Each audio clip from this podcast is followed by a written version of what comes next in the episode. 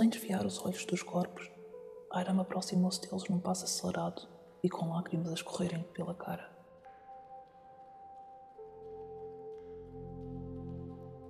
Antes de poder chegar aos cadáveres dos pais, sentiu-se agarrada por alguém e apertada firmemente contra o seu corpo. Airam olhou para cima e viu Arabrab. Uma amiga da sua mãe, também com lágrimas nos olhos. Quando voltou a olhar para os seus pais caídos no chão, sentiu-se assim mesmo a ser arrastada por Arabrab, não podendo correr para eles, apesar dos seus esforços. Após se perceber que a distância era segura, Arabrab soltou Airam, que se deixou cair no chão, sentando-se a olhar para baixo e sem nunca parar de chorar baixinho.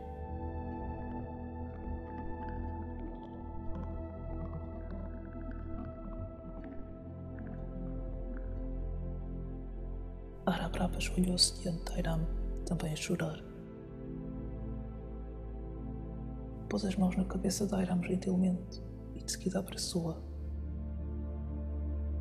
Arabrab garantiu a Airam que a iria acolher e cuidar dela como se fosse da própria família, pois seria o que os seus pais quereriam.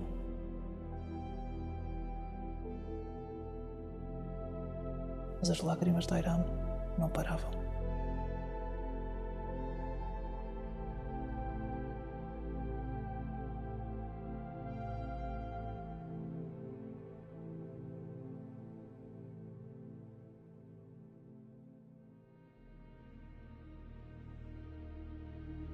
No entanto, o sentimento que a jurava já não era só de tristeza e desolação.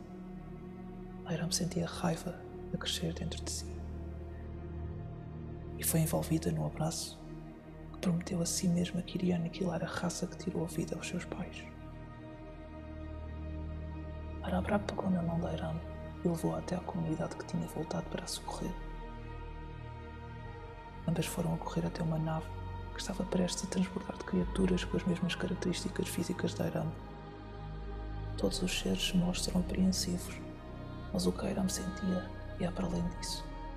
Havia determinação, ódio e ira dentro de si.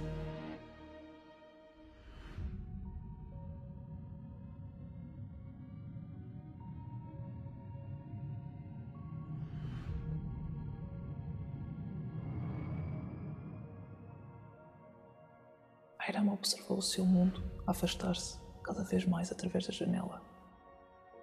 De repente, surgiu um grande portal cósmico, muito brilhante, composto por uma mistura de tons azuis, roxos e verdes, e uma estranha atmosfera à sua volta. Lentamente, a nave posicionou-se em direção ao portal pelo qual atravessou. Em alguns segundos, a nave aterrou num novo planeta. As portas abriram-se todos saíram a correr em grande histeria. Airam e Arabrab foram as últimas a sair da nave.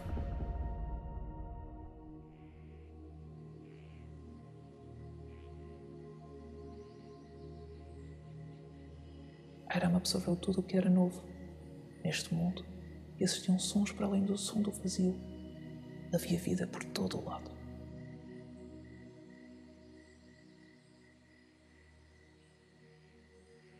Até as plantas tinham vida própria. A andar distraída pela nova atmosfera, Aram quase foi atingida por uma ramificação de uma delas num movimento rápido.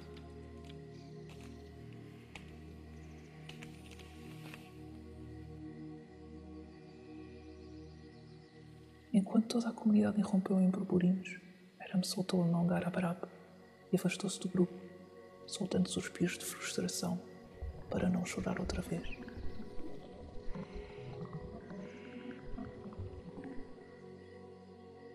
Rapidamente, Arabrab encontrou e confortou-a, mas o ódio que Aram sentia iria acompanhá-la durante muito tempo.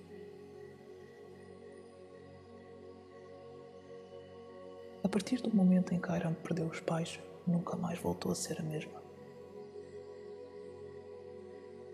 Nunca sentiu que fazia parte do grupo que a acolheu, nem confiava neles. Apenas a amiga da sua mãe lhe trazia algum tipo de conforto. não sorria, nem aparentava ter felicidade dentro de si. O que lhe dava alegria era saber que um dia iria vingar-se das pessoas que mataram os seus pais. E então, algumas dezenas de anos passaram.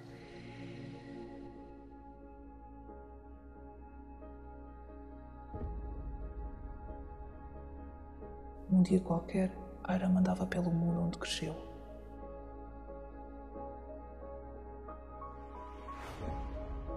Um mundo que outrora estava praticamente dominado por barulhos da natureza, agora se acrescentavam sons trazidos pelo povo que nele se havia instalado. Airam avançou por entre as plantas e de repente viu um pequeno alien a juntar pedrinhas da superfície nas suas longas e achatadas mãos azuis. Um só segundo, Airam lembrou-se da sua infância. Quase podia ver ali à sua frente a sua própria mãe a fazer as pedras dançar no ar e olhar para si com tanto amor e carinho, com os grandes e brilhantes olhos violeta.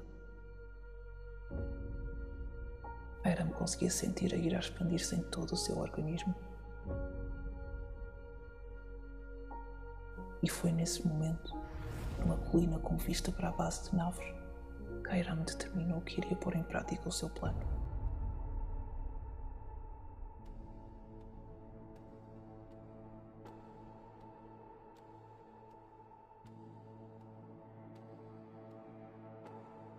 Decidiu que se iria apoderar de uma das naves e nela iria até à Terra.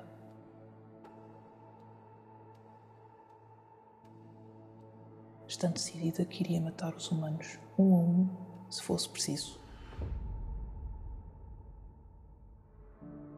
Dizem que o amor e o ódio andam lado a lado no que toca ao que sentimos. Que o amor é capaz de mover o mundo. Neste caso, o ódio era o que tão firmemente guiava Airam nas suas decisões. Estava tão cega com a vingança que o seu plano se baseou todo no impulso. Não sabia como iria agir quando chegasse à Terra, nem o que iria encontrar.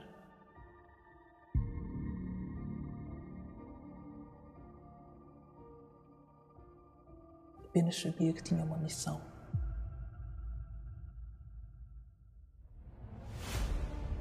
Assim, esperou até anoitecer e dirigiu-se rapidamente à base.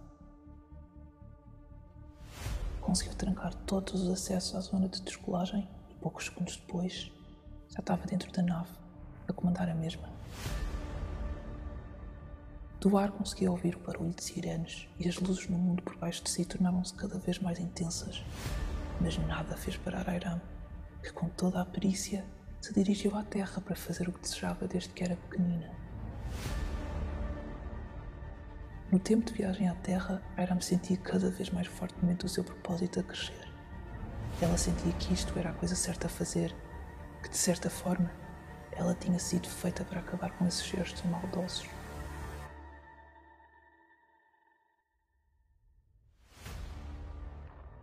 Então, assim que esteve a uma distância segura da Terra, tentou ao máximo controlar a nave para fazer uma aterragem suave apontou para uma zona verde do planeta como ponto de aterragem. Mas os seus esforços para tentar controlar a nave foram em vão, pois a mesma embateu na Terra com uma força desmedida.